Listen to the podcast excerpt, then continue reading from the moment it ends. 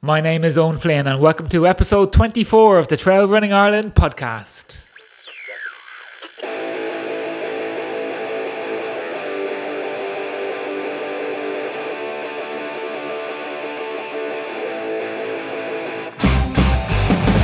Everybody, we've got expert nutritionist Evan Lynch on the show this week with a fantastic Q&A ranging from optimum race nutrition to post-race beers. And running coach Ireland head coach Rene Borg advises on how to set up the right heart rate training zones and then how to apply them to your training. Lots of great tips on the show this week everyone, so let's get our running gear on. Let's go.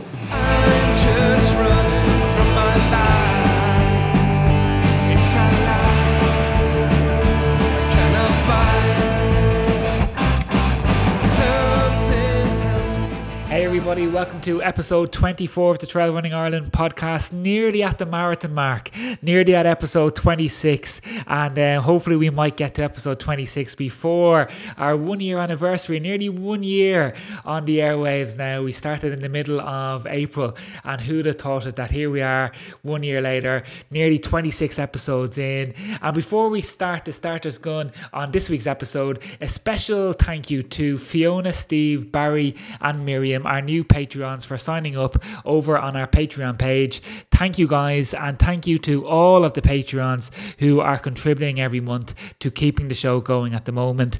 Trail running, it isn't Premiership football, as you know. It's quite hard to find sponsorship or indeed get any financial return from the time invested into producing the show. But of course, that's not why we do it. We do it because we love trail running and we want to help to grow the sport of trail and mountain running in Ireland. And if you haven't done so yet, and you would like to contribute anything from 3 euros to 9 euros a month, no more than that, please do look us up over on the Patreon page, the Trail Running Ireland podcast. And I'll certainly do my best to deliver quality guests every month with as much as an emphasis as possible on our Irish mountain and trail running community and all the different families that that involves. Guys, let's get cracking on with episode 24 and looking forward as ever to our chat with our coaching guru.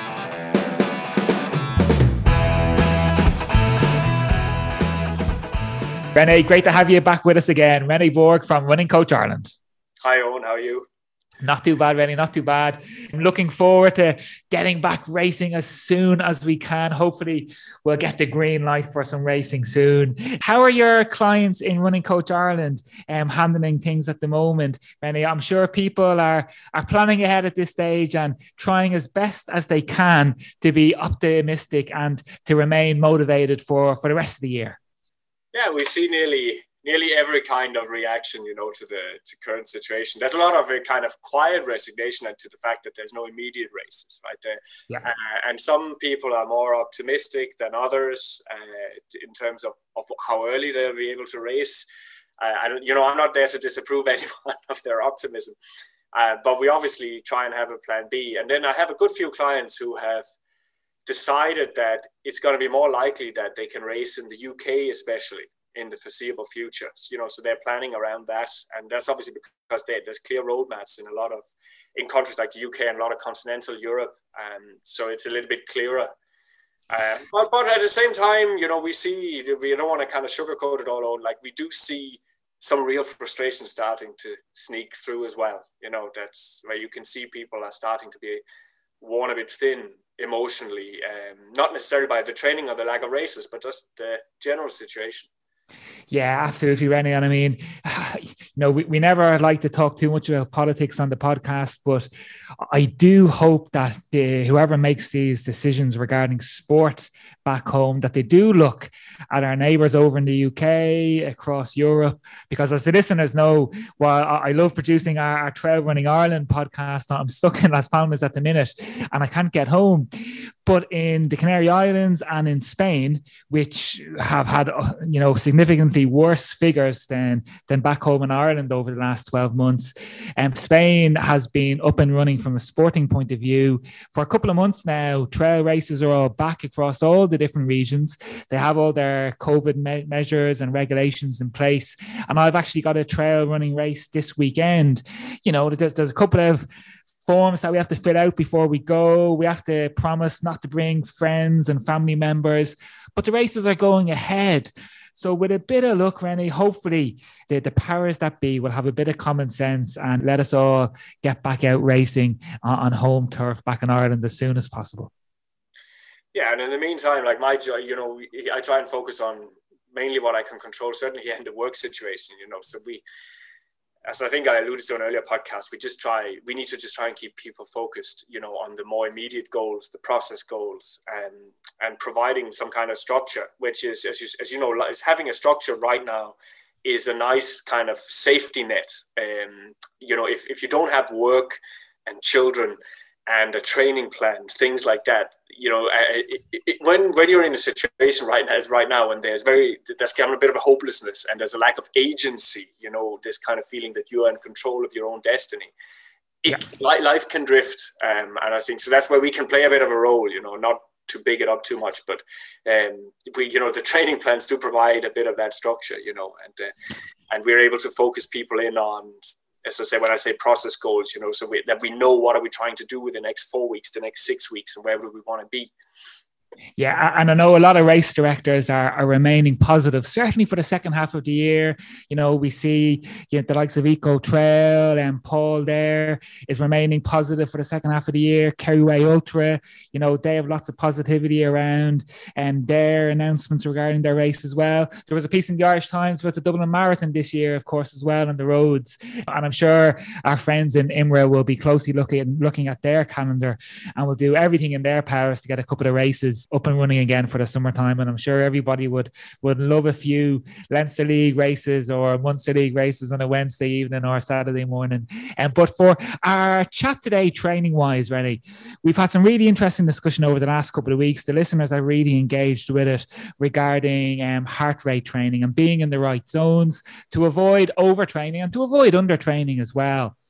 We've had a couple of questions about how do we actually establish those zones and how many zones should we be working in because you know you have so many different apps and training applications and they're all slightly different Rene. so maybe two questions for today how many zones would you recommend and secondly how would you recommend establishing those zones Yes, those who have listened for a while know that we I recommend five zones. Um, but to kind of just boil it down for people a little bit, like really, there's four kind of gears that the human body has, uh, which is easy, medium or moderate, hard, and sprint.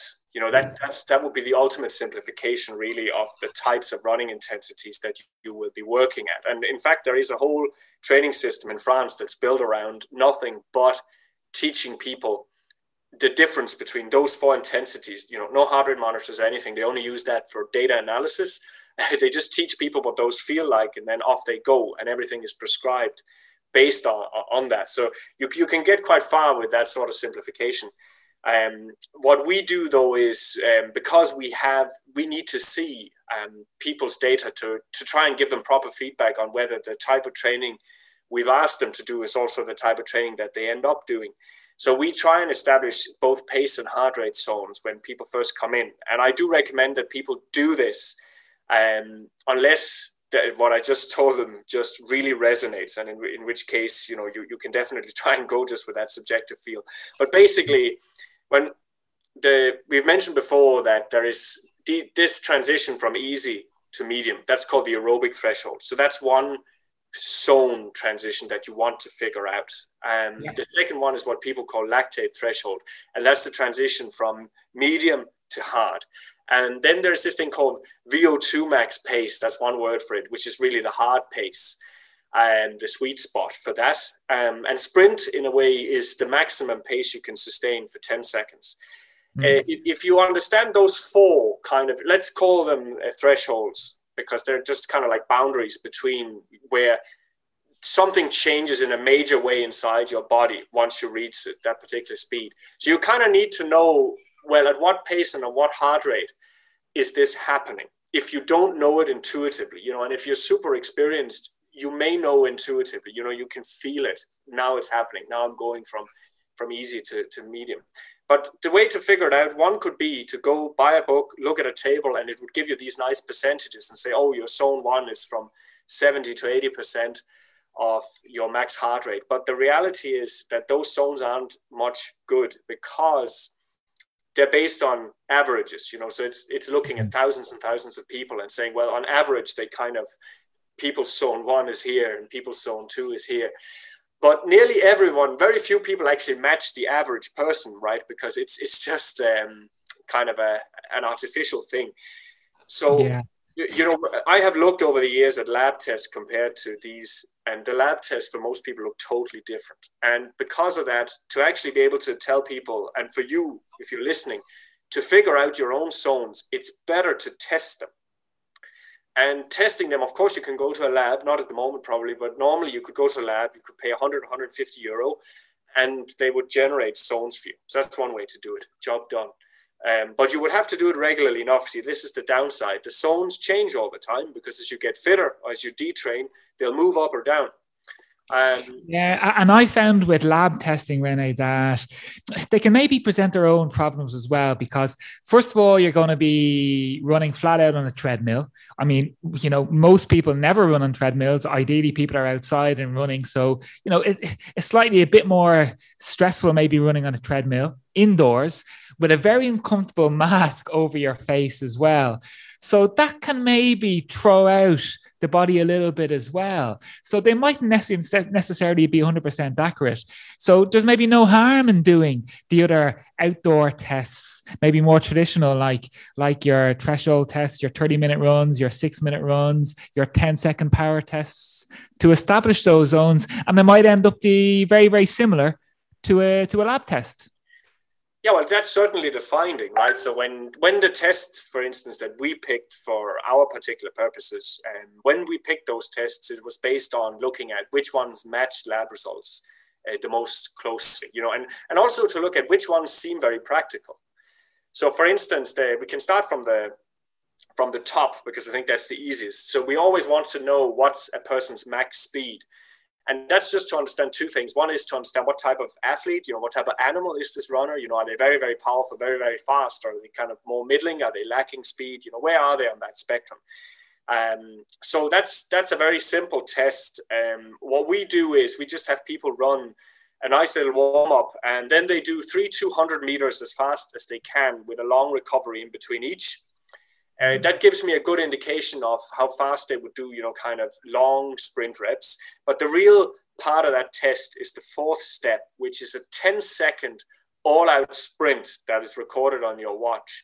And that is really the closest you can get to a good indication of someone's maximum speed. You know, so typically you might see in a very fast runner, you can sometimes see someone there running, uh, say 158 minutes per kilometer pace, right? So that's over 30 kilometers per hour. So that would be you know, a reasonably nice, fast athlete. Um, whereas we will see some older endurance runners, you know, they can't get anywhere near that. But that's okay. You know, we're just trying to to form a picture of this particular athlete. So that would be the the first and simplest test. The, the only requirement for you to do it is that you are currently healthy enough to sprint, right? So don't do it if you're currently recovering from a hamstring injury or something like that. You know, you, yeah. Put, and I noticed, Rene, how you said um, that's very good for establishing max power but maybe not necessarily maximum heart rate because I'm sure a lot of listeners will say, but how do I get my maximum heart rate? Can I get up to 180? And some people might even go as far as 200. Would 10 seconds be enough to get us as high as that? No, because and no, and that test isn't designed for that because at your um, your max heart rate takes longer than ten seconds to rise, as, as you kind of allude to there. Yeah. In the old days, I used to find people's max heart rate because we were using a different formula to calculate zones that required the maximum heart rate. But over the years, I've learned that it's actually a very little use because we prefer to build zones around the lactate heart rate now. It's more mm-hmm. reliable. So the max heart rate really doesn't tell you much. You know, all it tells is that this person can they can get their heart to beat a lot. But you know, there's there's no real correlation between having a super high heart rate and being an amazing athlete. Right? So I know lots of runners who are way faster than me, but their max heart rate is nearly 20 beats lower than mine. So, you know, what use? Yeah. You know, and I know one of our listeners, um, Dermot Canning, was in touch there during the week saying that his heart rate, I think, went as high as 200, where you see it in a lot of the, the formulas, like the Maffetone formula, that they often used 180 minus your age. But for somebody who has a max heart rate like Dermot of up in, of 200, how does he work backwards from 200 as opposed to maybe the average 175 180 so yeah the, the, the, max heart rate maybe isn't the right starting point for when we're establishing our different training zones. Well i can tell you very quickly why it isn't. So for instance a standard formula that uses that will say oh, okay they'll say your um, lactate threshold would be let's say 88% of your max heart rate. Mm. but that's not true for most people Right? So for some people, it's a little bit higher, and for most people, it's a little bit lower. So that means you don't learn anything from that. You just have a shot in the dark, you know, and then you, you have this lactate heart rate that is not accurate. Uh, and that's actually the oper- you could say that's the operational uh, number. It's the number you can actually use for something because the lactate heart rate tells you when you move from uh, moderate intensity to hard intensity. So knowing that and having the right number there, roughly the right number, is actually useful. But taking your max heart rate and then calculating a percentage that may or may not be right is not useful. Yeah, you, you could end up running um, fairly comfortably at around 170 beats per minute, which who, who knows where, where that might take you. Um, but continue on with that process anyway. We're trying to establish our, our different heart rate zones, Rene. We started off with the 200 meter runs, the 10 second um, power test as well. What would be next? Yeah, so the next test is a, it's called a six minute test. And it's basically very, very simple. It's a six minute time trial. So nice long warm up and then six minutes on a flat surface as hard as you possibly can. Um, and that is to find a pace. I'll give you the scientific term first, and then we'll explain it in layman's terms. It's called VVO2 max. That means velocity or pace at your VO2 max. Now, people probably, a lot of people listening will know that VO2 max is how much oxygen you can take in. And the more oxygen you can take in, the bigger engine you have for endurance sports, because obviously oxygen is a fuel. So if you can take in six liters, it's better than if you can take in five, because there's more fuel available to you. But in itself, it doesn't mean so much, but it tells us kind of where is the upper level of your endure, current endurance potential. And the six minute test tends to give you the pace at which you first start using your full lung capacity like that. Mm-hmm. And when that pace is very low compared to the other paces that we'll find in the other tests, it tends to become a bottleneck. So this is something you know scientists and coaches have found out over the years that a lot of people actually uh, they might be able to take in a lot of oxygen. And we don't measure that, right? We can't measure that with this test. You'd have to go to a lab. But we know that if you run as hard as you can for six minutes, you will be roughly running at, at that intensity where that happens, right? So this is kind of an estimate. And we know then if that pace is very low, that you, okay, you can take in a lot of, uh, you know, you, you can run hard, but you can't run fast when you run hard. And that's a problem. So very often, you know, when you see that that is low, you will attack it fairly early in training, which is counterintuitive when people are used to always putting slow running first. Mm, yeah. Um, you know, so so that that's what why we do that test because if it's it's we have these percentages um, that we can compare. But maybe let me explain that fully at the end, just because people haven't seen the full picture yet. So it, it might be yeah. confusing if I go further into it now. Okay, so next one up. So we've done our 10 second test, our 200 meters, we've done our six minute test. And I know for a lot of club runners over the years that are used to maybe the track, that six minute test was often maybe a 3K race. Um, 3K races are ideal for establishing that. After we've done that one, Rene, what's next on the list though?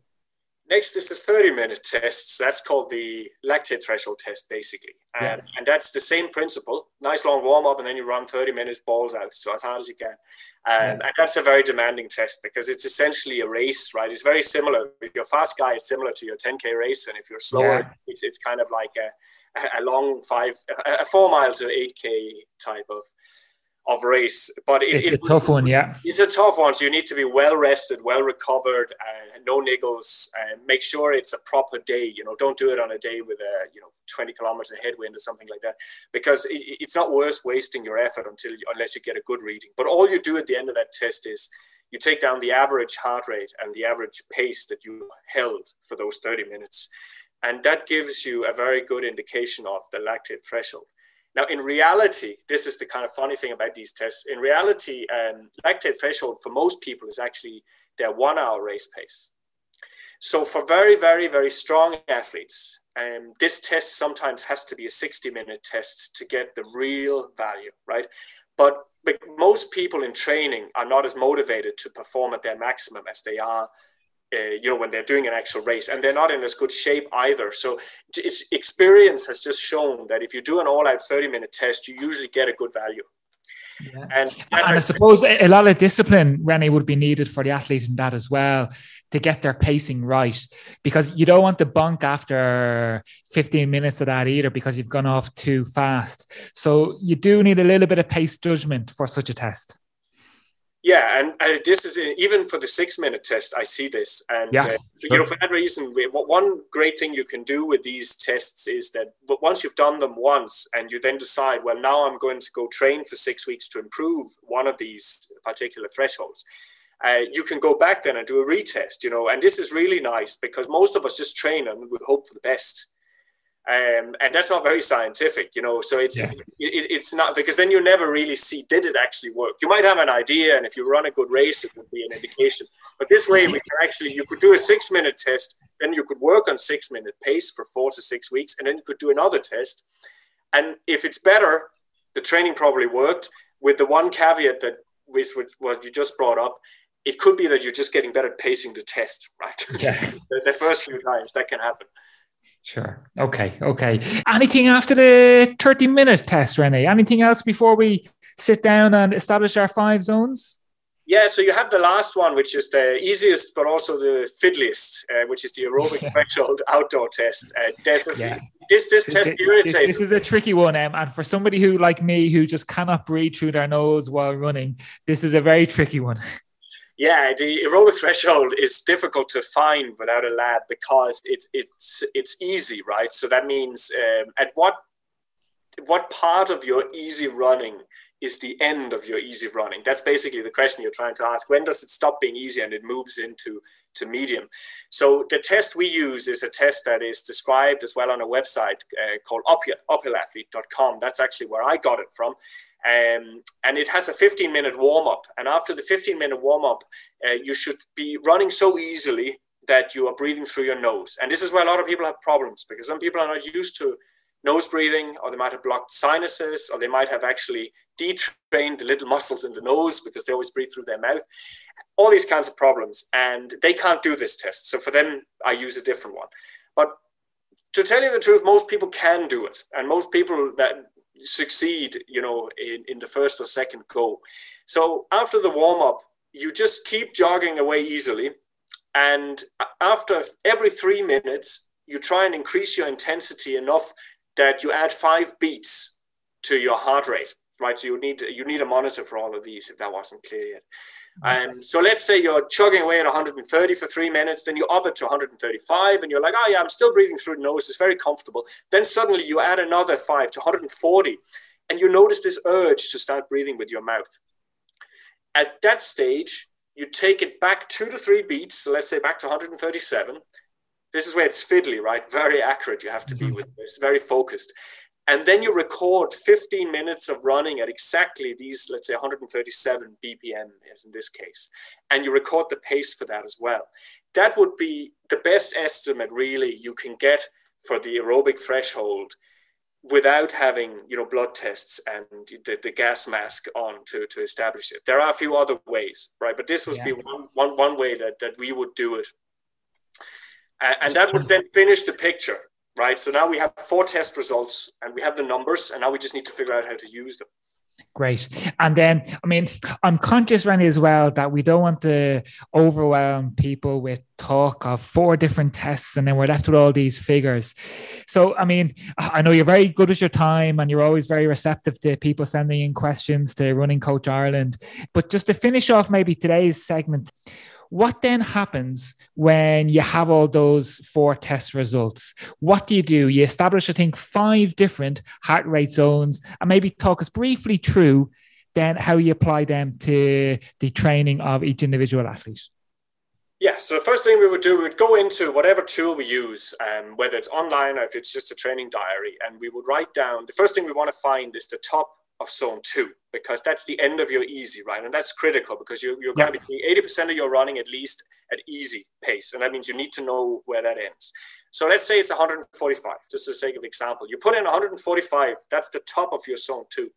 Then you take 10% off that. So let's say 10% would be 15 beats um, in this case. So that would bring you. So this is my phone ringing. Owen in the background.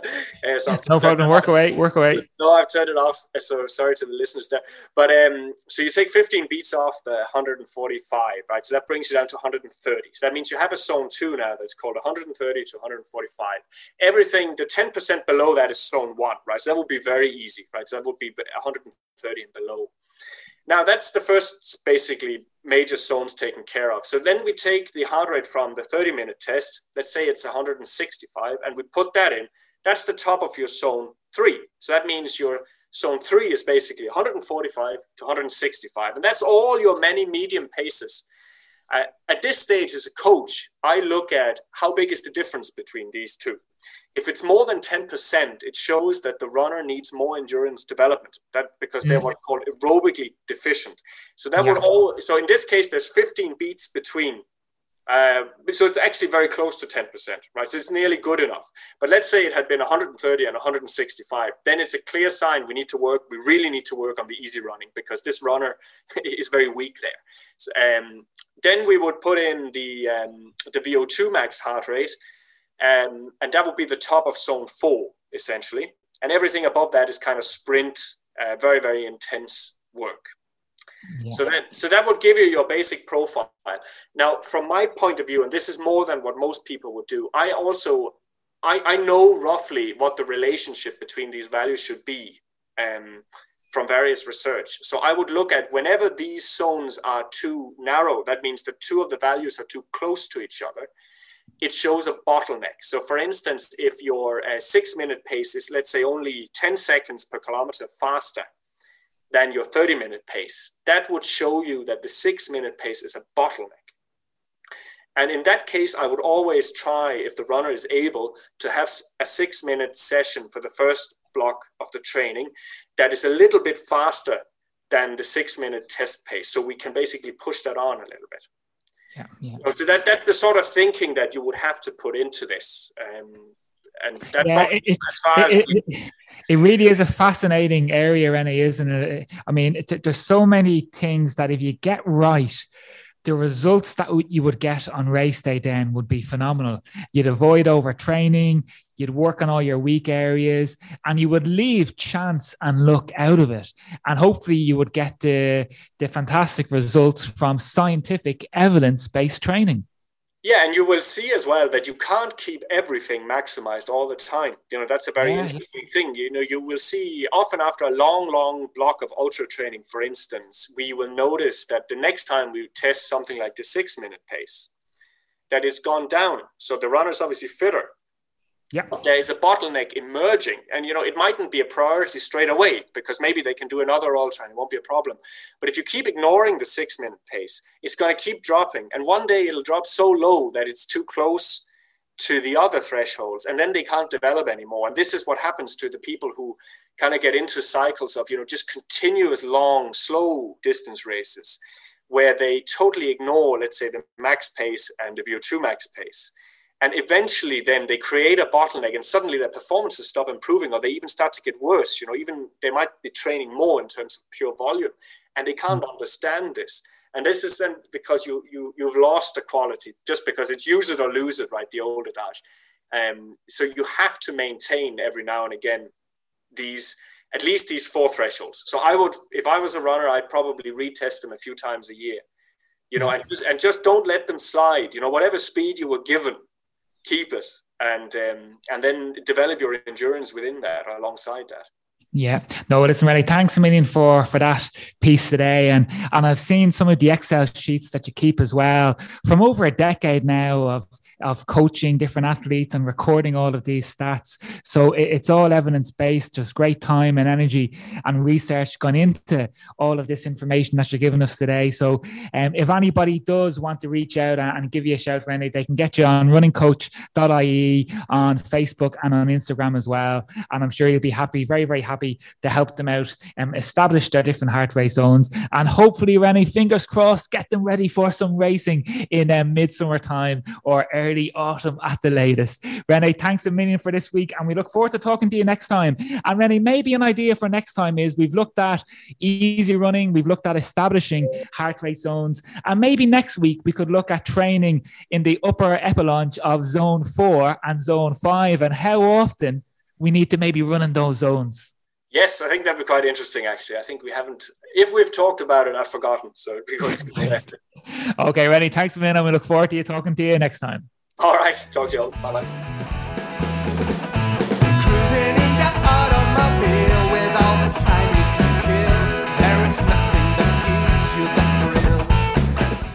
My name's Sarah McCormack. My name is Brian Fury. My name is Nicola Duncan. My name is Zach Hanna. My name is Mark Ryan. I'm a mountain runner. I'm a mountain runner. I'm a mountain runner. I'm a mountain runner. I'm a mountain runner. Hi, my name is Harriet and I'm a mountain runner. You're listening to Trail Running Ireland. Let's go. Let's go. Let's go. Evan, great to have you back on the show. And Evan, you're our first special guest to come back for a second time. So it must have oh, been brilliant. first time you're on. Good stuff. That's uh that's an honor. So I suppose I'm uh I'm, I'm the first in the in the two podcast club then for you. Absolutely. Now we're delighted to have you back, Evan, because I think there is a general sense that everybody's got through the winter you know, there's a little bit of hope in the air that we're all looking towards this summer, and at the very, at the very least, some autumn racing. And I know from talking to eh, a lot of clients in Winning Coach Ireland with Rene, to a lot of listeners of the podcast as well, everybody has set um, some racing targets for the summer. So I think mm-hmm. it's an ideal time maybe just to check in on nutrition. So we put it out at the start of the week yeah. to get the questions in to you, and we've got about we've got a good eleven or twelve questions to get through. So will we just mm-hmm. rock on with it? Yeah, yeah, no time like the present, I suppose. We'll uh, we'll we'll try and fit as many as we can in. So look, if I start going off on a tangent, just let me know, and uh, I'll I'll try and stay on the question. But I have a tendency to talk. So um, unless we want to make this a, a three episode bumper special, I'll I'll try my best to stick on the questions. Into the tree podcast club, yeah. Well, listen, as a general opener, Evan, um, one question that came in from Barry Lennon was that when we're training for a marathon or a long race and we're logging maybe the typical 60 to 70 miles, which I think maybe a lot of our listeners do, what indicators are there to look out for when our diet isn't quite right. Are we whether we're eating too much, eating too less? Because I suspect you're going mm-hmm. to say, Evan, that it's not just about how much we weigh, how much weight we're gaining, or how mm-hmm. much weight we're losing. There's probably other signs to show yeah. that our nutrition isn't quite on point. There definitely is. It's a, it's a good question. You know, not everyone likes to weigh themselves. So we, even like to be honest, weight itself is in an erroneous measure. So I, I, have some clients say people going on a four or five hour cycle at the weekend and some ultra runners. And when we carb them up, they're heavier the day after their long session. That's when they're their heaviest because they have complete glycogen saturation, massive water retention, and big fecal loads. So just off the bat, weight alone is a pretty crap way to monitor like if you're eating enough or not. Uh, you'll you'll see a trend over a couple of months, couple of weeks. But weight and waist circumference are good for checking are there changes in your body fat. Um, okay. So you can use dual, dual factor authentication, I suppose, for weight. So th- there's that actual measured side. From a subjective point of view, if you're not eating enough, typically speaking, what, what does happen in someone who has something like relative energy deficiency syndrome cortisol levels are absolutely through the roof, full of catecholamines, they have low blood sugar. So here's some other things to look out for that might tell you we probably need to eat a little bit more here. Number one, you wake up in the middle of the night hungry. Number two, uh, you find yourself reaching for junk food. You're not really sure why you're doing it. Um, number number three, you find it hard to sleep. So that's that's pretty common in overtraining, or I like to call it under recovery. Um, and again, it's that massive amount of cortisol that can be corrected to a degree with food. Um, yeah. Number four, you're not able to tolerate your workload. So when people don't eat enough, if you look at how your body uses fuel sources, primarily we rely on glucose, then it's fats, then it's amino acids. If you don't have enough carbs in your diet, that's what most people miss when they when they're not eating enough and they do big miles. You're going to rely heavier or to a higher degree on fatty acid oxidation, which is very inefficient. So you might start to see in training at the same heart rate, you're much slower. So your economy goes down or your exercise tolerance drops, or you find you're not able to do the same paces, same distances, or it just feels harder. All of those things would paint a picture collectively that you're not eating enough, you know? Yeah, there, there, was one very interesting one that you said there, just about sleeping at night time, Evan. And I mean, if we don't get our sleep right, well, then we have no chance to, to get a oh, good yeah. week in. Um, yeah. you, you mentioned waking up at night time, cortisol levels high. And I must admit, it actually happened to me there last week, Evan, when I did my first real big pace run of the season, a 45 minute effort up the mountains last week. And for the mm-hmm. first time now in a long time, that night, I just couldn't sleep. And which, you know, I should have been able to sleep because I should have been exhausted, which I probably was. Mm-hmm. But I had a very hard tempo run that morning. I had a very busy day with work and with the kids and I just couldn't switch off. I mean, are there any food things that we can take to help us yes. sleep at night? Herbal teas, for example, or yeah. food isn't the solution? So I suppose if you have someone who has insomnia, something like that, which you, you don't, by the way. Insomnia is classed as like chronic thing where it takes a very long time to fall asleep pretty consistently if you have something like that, medication and possibly talking to a psychologist or what you're looking to do. Otherwise, for, for, for most people, what can help them get to sleep a little bit better, a few simple things.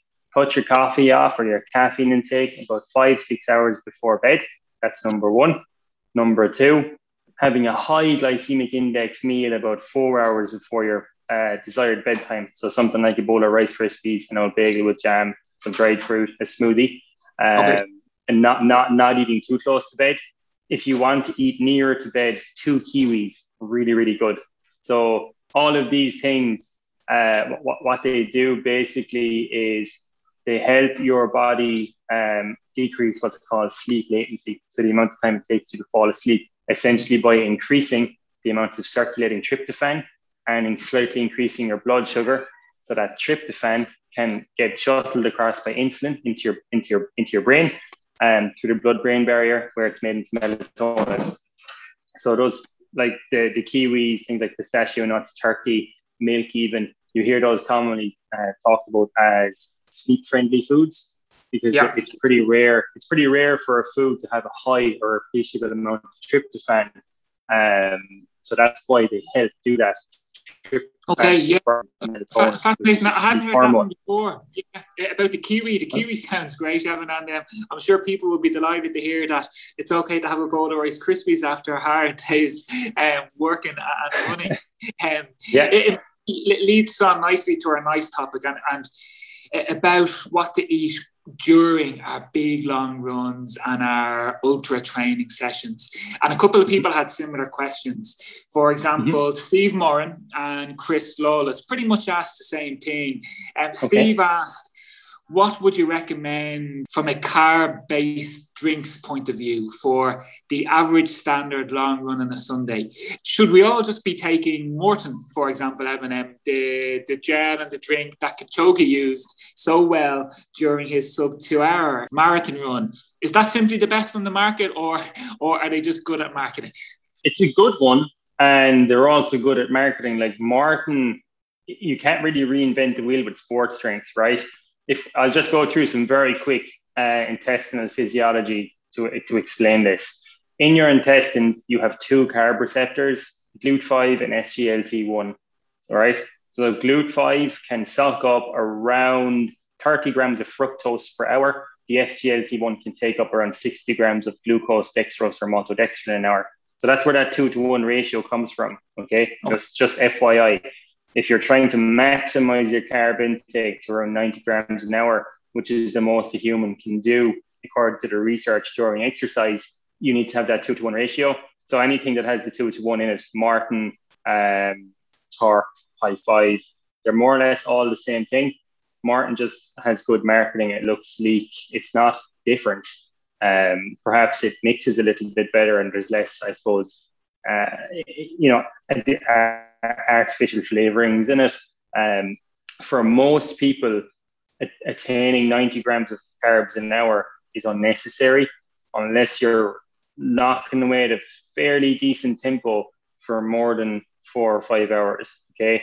Most okay. people will be just fine with 60 grams. So that, that can be achieved by using your bog standard high five and either some dried fruit Haribo jellies or a gel every 40 ish minutes. What I find working with like ultra endurance runners is I know there are a few who listen to this podcast, texture change. So you, you, it's really desirable to have texture change, taste changes on those very long runs. Um, so I find it helpful for people to mix it up between that using one base drink that works. And just just to note, if anyone has tummy issues or IBS or anything like that, commercial products that have fructose in it are probably going to make that significantly worse in exercise. So if you're someone who's kind of bogged down with stomach problems, you're you're looking to stick to something like an SIS gel and maltodextrin powder to make up your carb drinks. Just FYI. Okay, and that was the question that Chris Lawless and Andrew Scorn had for us, Evan. That they were talking about that when we push on to beyond the marathon distance towards our big ultras like our 100k ultras where we can't be taking a gel every 40 minutes for you know six hours plus so they were wondering what type of solid foods would you suggest and i've seen a lot of ultra runners on the continent for example take avocados and um, eat boiled eggs so i'm sure there's probably a conversation that we could have for 20 minutes around this but just a quick overview, yeah, a quick overview, maybe Evan, for you know your own thoughts on what we can eat once we're gone. We're gone past four hours, five hours, and just that we can't okay. stomach more gels. So I suppose first thing there, if you're gone over three, four hours on the trot, you need to take in protein as well. So what I would often recommend there is if your stomach can handle it, um, something like a little protein ball or a protein bar, But that's not always possible for a runner. So using the likes of um, essential amino acids or you know your Optimum nutrition amino acids, mixing those into your bottles with your carb drinks is often necessary. Um, so that's that's number one. That's something I would put in place for any ultra endurance runner on the track for a long time. Easy digestible protein sources so your muscles don't essentially uh, degrade themselves um, throughout your run.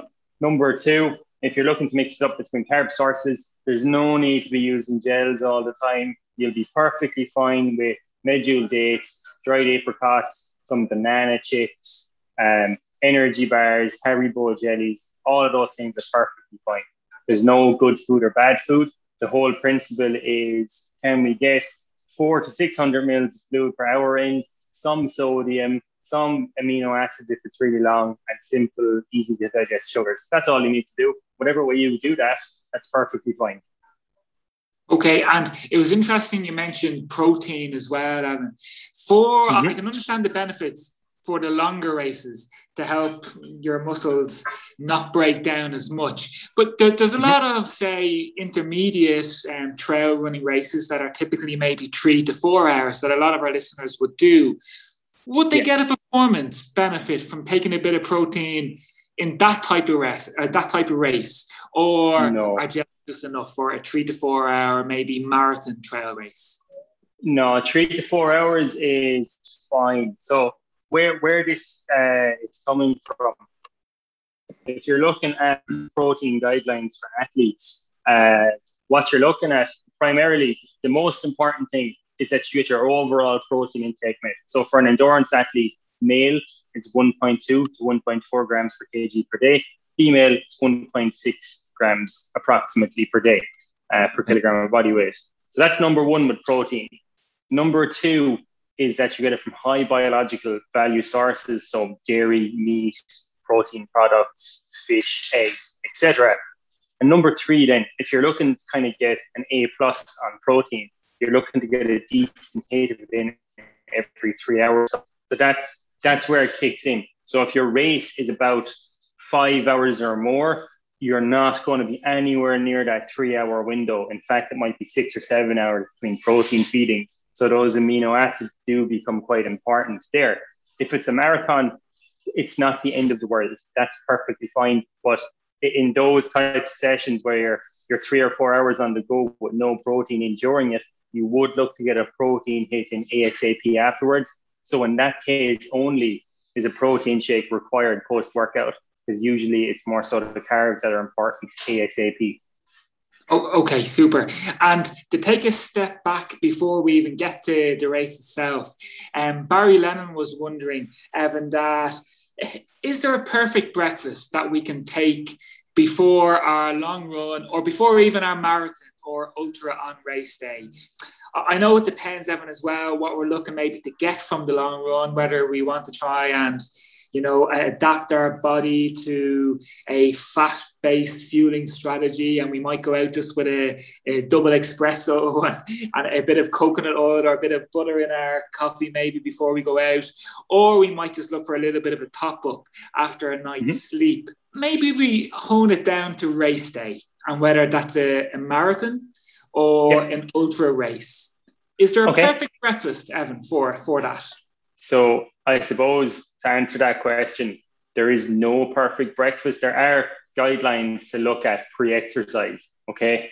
But just before I get into that, just to note, right, the research is pretty conclusive that fat adaptation is not worth it. It's not a worthwhile thing to look to achieve for a multitude of reasons. Even for an endurance athlete, for an ultra endurance athlete. And I know, I know I'm going to get so much flack for this because people tend to be polarized. But yeah. here's the gist, right? Yes, you use more fat when you're at lower intensities, the intensities you use in longer uh, distance races. However, you do still contribute carbohydrates in that equation. And when your glycogen runs out, which it will after about two to four hours, depending on the intensity and what you've eaten prior, you will bonk and you will suffer the symptoms of hypoglycemia and low glycogen levels perceived exertion going up, drops in central drive, increased reliance on amino acid metabolism, um, lower lactate thresholds, all of those things still kick in, right? Yeah. And when we look at fat, ad- fat adaptation, the people who do it or engage in it are already well trained athletes. There yeah. is a biological ceiling as to how much fat you can oxidize, right? So a trained endurance athlete, someone who's been running for years, five years or more, there's very little to gain from doing specific fat adaptation training, right? It's not yeah. as useful as you might think. And okay. if we look at some of the recent research, like the Supernova study in Australia, they did it on race walkers. No one ever studies race walkers. So I was obviously very interested. Yeah. Um, if you're looking to read it, it's very interesting. What they did was they tested walkers put them on high carb and high fat. And here's the cool thing the guys in the high fat versus low low fat or low high carb even um, when they were on a high fat approach or a low, even a low carb approach whatever way you want to call it their vo2 max is about 10 to 15 percent higher versus when they were on the carbs and that's because of the metabolic adaptations that occur mitochondrial biogenesis angiogenesis increased ventilatory thresholds, all those things, right? So that, that sounds good on paper, but they did time trials with them and they were about 10 to 20% slower. So whilst your VO2 max goes up, essentially all it showed is that your body works increasingly harder to go at the same pace. So your, your economy and your efficiency drops by about 10, 15, 20% in some people. And that's because fat oxidation is very inefficient even if you become quote unquote adapted. Okay. So for, for that reason, it's a bad idea. And high high fat approaches, even if you do it in training and you think, right, on race day, sure, I have a few gels, it's not going to work. High fat diets, as little as seven days, cause insulin resistance. So you're not going to be able to actually use the carbs as efficiently as if you were using them all along and I, I, will get to your question in a sec. I just want to finish um, elaborating on this because there's, there's one last bit to this.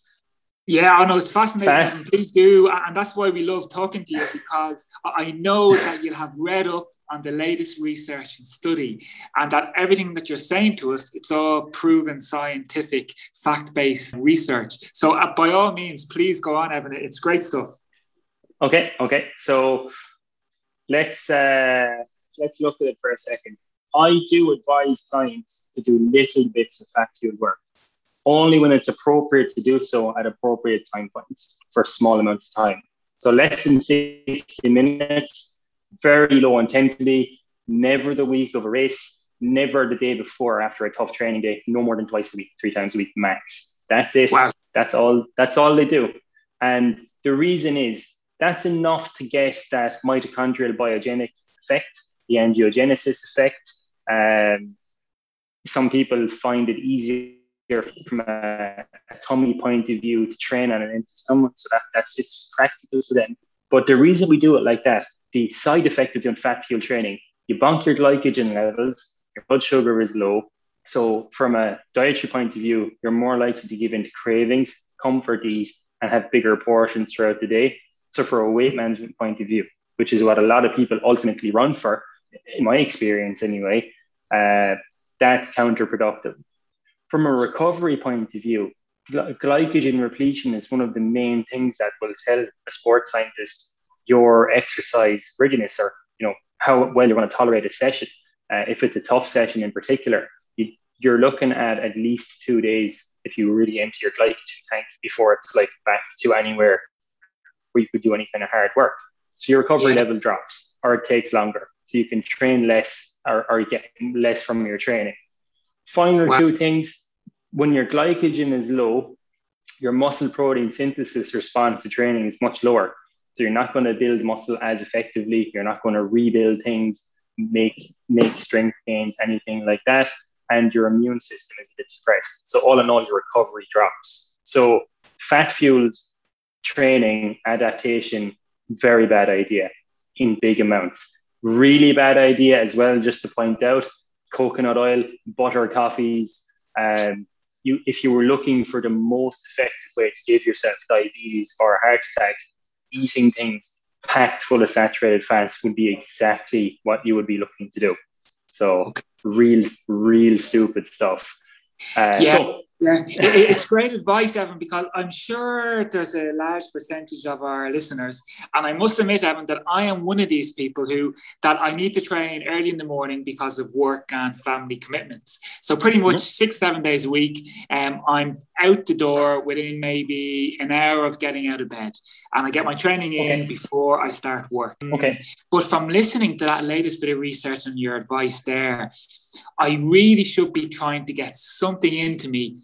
Three or four of those mornings before I yeah. go out training because at the moment, Evan, I'm I'm pretty much training seven days a week nearly, uh, without okay. anything in the in the stomach before I go out training. And I suspect probably there's a lot yeah. of people who are early morning trainers who just kind of roll out of yeah. bed, a bit of coffee, get their runners on, and out they go, and then that's done for the day. It's okay. great, but mm-hmm. it sounds like medium to long term we could be asking for trouble yes, you're definitely not going to progress at the rate you would like to. So a good a good analogy here.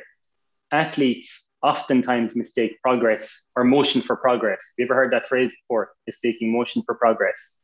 Okay. You you could work much smarter. So what I'll do, I'll show you or give you the insight into how to fuel day-to-day training. And then race day, it's just kind of you do that on a bigger scale. So here's what you can do if you're doing a training session early morning and you're not able to eat a big breakfast due to time constraints. You don't like to eat at 5, 6 a.m., whatever time you get up at. Exactly. You just can't do it. Here's what you do. About two hours before bed, you're looking for a decent sized meal. So that high glycemic index meal I mentioned earlier on, move it slightly closer to bed. Big okay. bowl of cereal, big bagel, whatever. Then another carb rich snack before you go to bed. So some something there like uh, a whey or casein protein um, mixed with some porridge oats, for example, that uh, that causes slow release. Your glycogen tank will fill up overnight. You'll have a higher amount of circulating amino acids. The, the training session won't be as hard on you the following day. The morning okay. of, if you have you said about 45 minutes to an hour before you go between getting up and going immediately downstairs get a glass of water get a coffee if it's a milky coffee that's better throw some sugar into it and if you can stomach half a banana do that that way you're getting around 30 to 40 grams of carbs in the door significantly better than nothing Okay, super. Great So- advice. Yeah, so- I'll definitely take that on board, Evan. And maybe I might even give you a shout in a couple of month, months' time and let you know how I get on because I'm coming off a, Yeah. A three month base period now, which is pretty much all being fasted training in the morning time. And over the last two weeks, I've Yeah. began to then bring back in hard training sessions, um, reps, pace runs into my training to try and get ready for the summertime. I'm probably lucky that, you know, I'm listening to you talking about those eating techniques there to save me Mhm. from bunking too soon in my in my season and running out of Yeah. steam um, too quickly. And I must admit that that probably happened to me because I was training like that, training fasted Mhm. pretty much most days um, in the Yeah. season before coronavirus came along, which would have been what yeah um, 2019, early 2020. That by long time ago midway through the season, I was whacked. Now, I, I was able to maybe pull one performance out of a bag every out of the bag every month, but I was struggling Mhm. the rest of the time because I was running on empty every morning. Yeah. So I suppose, you know, the argument among sports scientists, sports nutritionists, researchers, you're training for performance or adaptation. So this way you get the best of both worlds. You get the adaptation without the, I suppose, unnecessary impact on performance or health. So this is the, Okay. the best way to do it that I've seen. Um.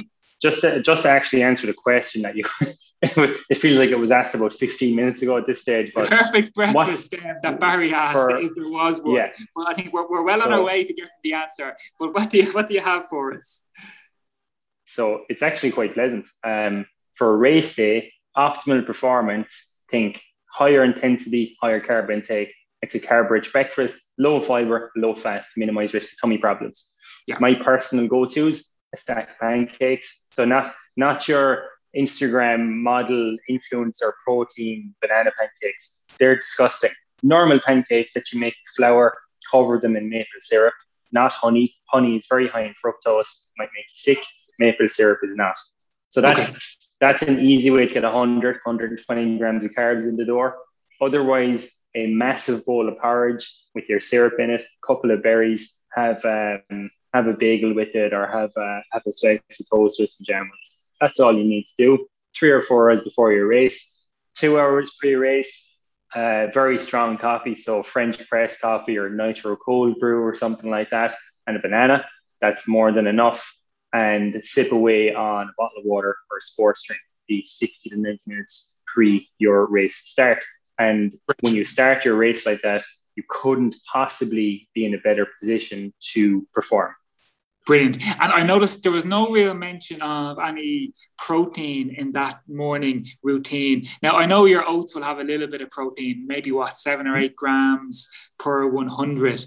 Um, but you, didn't mention any chicken breasts or boiled eggs No. or even protein supplements to throw in on top of your porridge. No. So the, the reason being, like, if you're having, let's say, let's go for the pancakes, without adding whey protein into it, a large pro- portion of that is about 20 grams of protein anyway.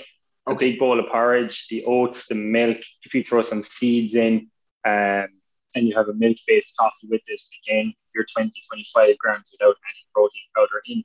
Um, so, you know, if it's an ultra, yeah, you probably would throw a scoop of whey into your into your breakfast that morning and uh, you'd be putting those amino acids into your bottle before you get started.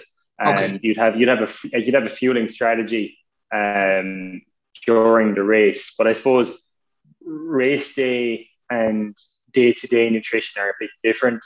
The focus wouldn't be on let's make your protein intake perfect. It's you have to you have to stack it up against I don't want you to vomit or have diarrhea in your race. So Okay. that Okay. uh, that will be more important than you just you just do do your best with it. Um, Okay. typ- typically. Great. Okay.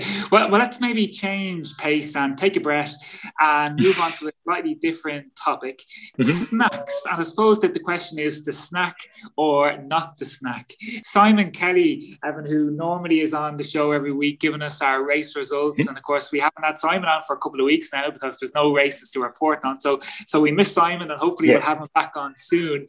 But his question was, um, top three daily good snacks for a high volume daily runner. So your, your top snack picks, um, and that's of course if we even should be snacking, Evan, and maybe that's a, a point to start the conversation on. Yeah, so I'm very pro snack. So typically, I'll try and structure my day, my clients' days, if they have time and it's feasible.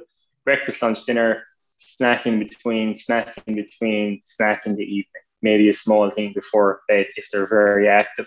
So my go-tos are more or less all the time all real protein bars. Just I'm I'm quite lazy with food and I don't I don't have time to you know always cook big meals. So those protein bars they're actually made in Farranfore Four and Kerry. Um, big fiber content, big protein content. I'll eat one of them a day if I can. Then I will try and get something like a skyr or quark yogurt with some mixed berries in it and some seeds. That's yeah. another go-to snack of mine.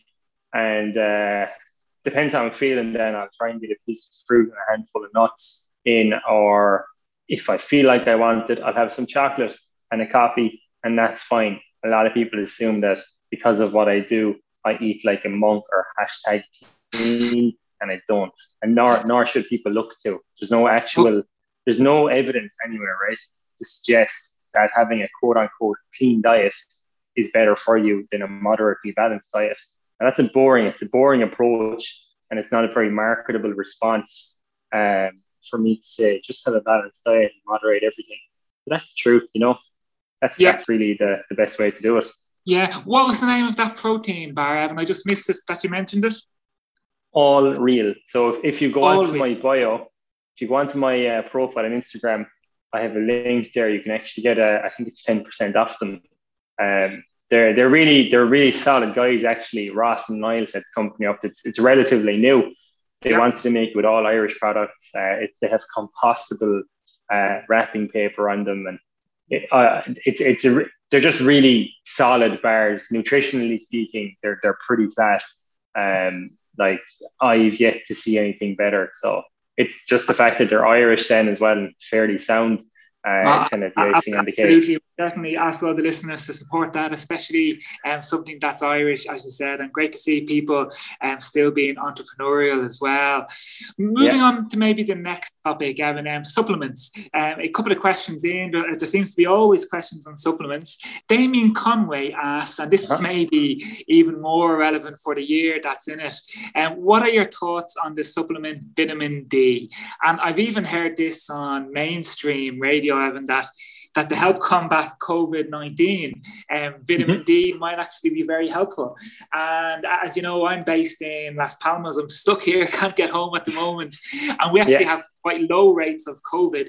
And I often wonder is it because um, the Canary Islands are quite a sunny place and everybody is well topped up on vitamin D? So yeah. maybe apart from the uh, potential side effects and benefits of um, preventing COVID, from a performance point of view, should we all mm-hmm. be popping vitamin D um, pills into us? So I suppose the, the link between vitamin D and say respiratory diseases is not new. It's been known for quite a while that athletes who are deficient in vitamin D have a majorly, majorly increased risk of having an upper respiratory tract infection in uh, you know, autumn, winter.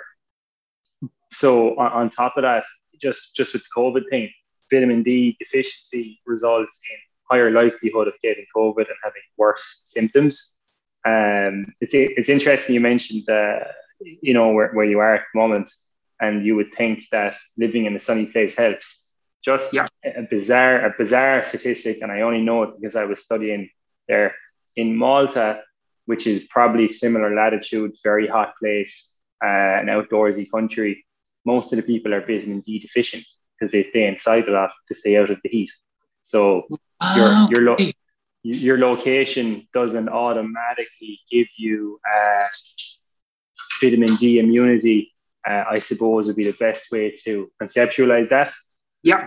And just with sports performance, then people who are vitamin D deficient have an increased risk of connective tissue injuries and lower muscle strength. So there, there is a performance uh, enhancement to be having. A, what am I, I'm wording this very awkwardly. It's not performance enhancing to take it; it's performance reducing to be deficient in it. So yeah. unless unless you drink a lot of fortified milk on a daily basis and eat salmon and mackerel almost every day, there's a very good chance you're deficient in it, particularly if you live in Ireland, UK, or Northern Europe. So about a thousand IU's a day is pretty good for an athlete, and taking 50 to 100 micrograms of vitamin K with that is a good idea, unless you want to develop kidney stones. So yeah. And, and, I know as well, anybody I'm, I'm, talking to, like I always encourage them to try and get out for a walk in the morning time and just get some sunlight onto their skin, which I think is a great natural way to get it. And, you know, instead of maybe, I don't know, getting driving to the shop or whatever it might be, um, just walk, take the half an hour walk to the shop, and that maybe might help as well. Yeah, 100%. 100%. Um, so yeah, getting outside like in the morning, you know, you, mentioned that um, it's it's important to get sunlight on your eyes and on your skin in general. Research does show that doing that earlier in the day can help synchronize your body clock. So if you're having trouble sleeping, uh, sunlight exposure earlier helps you helps tell your body that okay, this is when I should be awake, and it helps you get to sleep better if you dim the lights at nighttime then as well just yeah. to, to link it back into that. Damien mentioned fish oils, and Fiona was asking about the the best vitamin supplement that you would recommend. And I've heard you say before, Evan, that fish oils are very, very important. And I'm not too sure if they're top of your vitamin supplementation. I know it's it's client dependent as well, but it, mm-hmm. generally speaking, should we all be popping our omega three tablets into us, or, or what should we all be taking and while we're while we're training hard? So I suppose vitamin D is the most common thing, and vitamin okay. K with that. Um, a lot of people are iron deficient, so they need iron, sometimes B12, calcium for lactose intolerant, amenorrhea, rates or postmenopausal. Um, so those, those would be the most common things. Omega 3s can can be useful for people, but to point out their, I suppose, their utility, there is correlational research there that omega 3s can help reduce DOMS, muscle induced inflammation, and decrease risk of cardiovascular problems. And as a, res- as a result, they're helpful with recovery, so they're anti inflammatory. It's not uh, it's it's not as potent as you would think. It is still important to get it in. So yeah. an, an omega three or krill oil is a good idea, but it only fits in as one part of the puzzle for for healthy fats. So if you're taking the omega three tablet or capsule a day, which which I do. I do when I remember to do it one or two a day, um, to get around a thousand milligrams of either the eicosapentaenoic or the docosahexaenoic acid. Those are your two bioactive omega threes. You can okay. get it from chia seeds and flax seeds. What you get in that is alpha linoleic acid, which isn't as highly bioavailable. So you're not gonna you're not gonna get what you need from doing that. Um, uh, strictly speaking. So just to um, to summarize there, if you do uh, bulletproof coffee, eat a lot of butter, uh, eat coconut oil by the spoon, but take omega 3s, that's not going to kind of neutralize it. You need okay. to do, you, you, know, have some olive oil, rapeseed oil spread on your meals, not frying with them. Get your mixed nuts and seeds in. Uh, try not to be frying in oils too much. Try to use things like Flora ProActivs, etc then omega 3s will fit into the healthier overall lipid profile. By themselves, they're not the biggest deal in the world. It's just something that you should look to do as a, as a, as a finer detail point. Okay, great. I think we have just about enough time, Evan, for our last topic for today. And hopefully okay, last question. We, we saved the, the best for last. And we had a couple of people writing in, in about treats. And we all okay. need some treats, especially for the times that we're living in, especially when we're training hard. And Sinead Conley, for example, she asked, how do we get rid of our sweet tooth? The constant need to have a little bit of dessert after each main meal? Is it just down to better willpower needed, or is there some secret brain chemistry at play?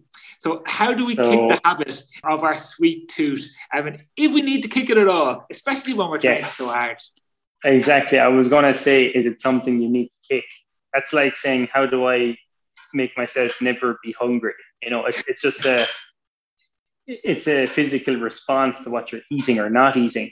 So a sweet tooth, typically, I have a sweet tooth, but humans naturally evolved eating fruit, sweet, sweet things. You know, uh, it's why glucose is our primary fuel source. We actively seek out sweet things in cases that we have low blood sugar, we have skipped meals, we're training a lot and not eating enough carbohydrates, we're tired, bored, hungry, angry. Uh, so how, how would I put this? If you are prone to engaging with a sweet tooth, if you're training a lot, that will make it more likely that you're going to want to have sweet things, particularly if you're not really diligent with your diet during the day, you leave big gaps, you don't eat enough carbohydrates in general, then you're going to have a sweet tooth. Is it something okay. you should look to get rid of? No, but it is something you should notice. If you have a particularly sweet tooth, ask yourself, um, why is this the case? Have I eaten enough carbs? Am I eating enough in general? Am I losing weight too quickly? Am I recovering appropriately after training? Look at those things first before you try and white knuckle yourself into a clean diet. I'm pretty pro sweet tooth. Uh, I think a small, like a moderate amount of chocolate a day or whatever you like is fine.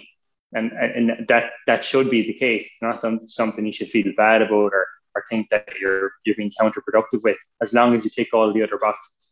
Yeah, Barry Lennon was actually asking Evan if sugar-free drinks, as um, for example Coke Zero, are mm-hmm. they first of all better than their standard Coke normal Coke? So I suspect you're going to say they are. Mm-hmm. But is Barry kidding himself by taking the sugar-free version? Should he just get rid of it altogether, or similar to what we were just saying there? Are those sugar-free drinks um, are, are they acceptable if we're training hard? So a sugar-free a sugar-free drink. That was actually, you know, I was going to suggest some substitutes. If you have a very sweet tooth, you don't want to just automatically default to chocolate. Uh, sugar-free drinks, coffees with sweeteners in them, uh, frozen yogurts, frozen berries, the all real protein bars or any kind of protein bar. Um, all of those things are perfectly suitable alternatives to just engaging with a sweet tooth. Pop- popcorn as well. I don't know if I mentioned that perfectly healthy things to go for. All of them are pro health if you think about the fact that drinking sugar outside of exercise is really correlated with increased risk of type 2 diabetes, fatty liver, and obesity. So, you know, if, if you were trying to argue is flat Coke better than regular Coke as a training product, you know, degassing and taking an exercise, then the regular stuff is better. In every other scenario, more or less uh, the, the, the sugar free stuff is best. Okay. Okay, so listen, does, does that okay make sense? Dark, yeah, I'm okay with my dark chocolate. Barry's okay with his sugar-free Coca-Cola, and maybe just yeah. to round off today, Evan, let's round it off on a beer because Simon Kelly was wondering. We mentioned Simon earlier on. Simon just yeah. had one more question, and Simon was wondering about a nice post-race beer. Does that actually help for recovery? And then he was also talking about um, a relatively new product, I think, on the market. Now, correct me if I'm wrong. Um, mm-hmm. Isotonic beers. He was saying brilliant or absolute rubbish. Um, what, what, do you reckon? First of all, is it okay to have a beer post a hard yeah. race? And are these yeah. isotonic beers? Are they any use? So I suppose you know it depends how much beer you're drinking. Like if now here's the thing, right? If it's the big race you are training for for the season and that's the end of it, a few beers is not a problem. Let's pretend you're an elite athlete preparing for Tokyo in a few months and you just qualify today and you decide to go on the lash for three days, that's obviously not super because you have to get back on track immediately. Yeah. Beer can take away from your recovery. It does do that because it affects your sleep architecture. So sleep is where you get the actual response to your race. So if that was your goal race for the year, or you're not too fussed about being the absolutely best athlete you can be, by all means have a few beers. Don't don't drink isotonic beers. It's not that they're bad if you're going to celebrate, don't celebrate and a compromise. That would be my my advice. Go for something like a Coors Light, a Heineken Zero, or a Carlsberg Zero, lighter beers, and don't automatically assume a takeaway is required and that the next day is a write off. If you do those things, one or two beers is fine. Okay. Well, listen, Evan, it's been a real masterclass today, Evan. Thank you very much for coming on. Some some brilliant tips, and hopefully that will set the listeners up for for the summer racing season when races do come back. Evan, yeah. I know that you've got a couple of spots available at the moment. You've just come to the end of your first cycle for the year, your first three uh-huh. month section with a lot of your clients. So there's a couple of spots uh, available now for the second semester. If anybody wanted to get in touch with you, where's the best um, place where they can find you? So best place to find me is on Instagram at HeLynchFitNut or visit my website www.evanlynchfitnut.com. That's where I'm I am based. I'm pretty responsive. If someone gets in touch, I'll usually try and call them within 24 hours. So leave your number and you'll get a call from me pretty sharpish. If you are looking to come on board, the next cohort is starting April 5th. Uh, I have approximately five spaces left at the moment. I've been able to um, take on about 15, 20 people this April. I'm, I'm adding a few new things to the to the service. So there's a members portal, there's there's weekly check-ins, there's new resources for clients. Yeah, I, am just you know what I'm just looking forward to help people actually race.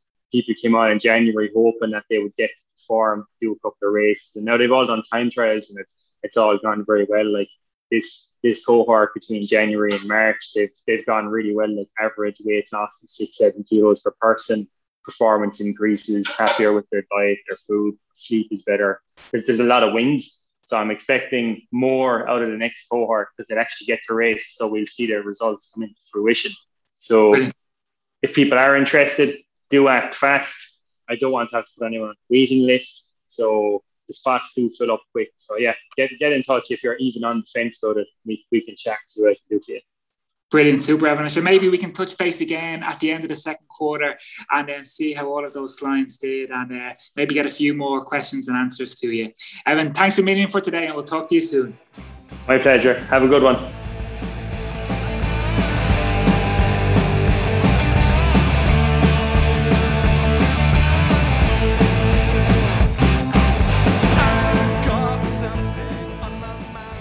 That's a wrap for episode 24 of the Trail Running Ireland podcast. Thank you, everybody, for listening in. And thank you, as ever, to our running coach expert, Rene Borg, and to Evan Lynch for joining us this week and going through all of those different questions. Do make sure to give him a shout out, guys, if you need any nutritional advice. He's fantastic and he's done a lot of great work with Athletics Ireland um, in the recent past as well.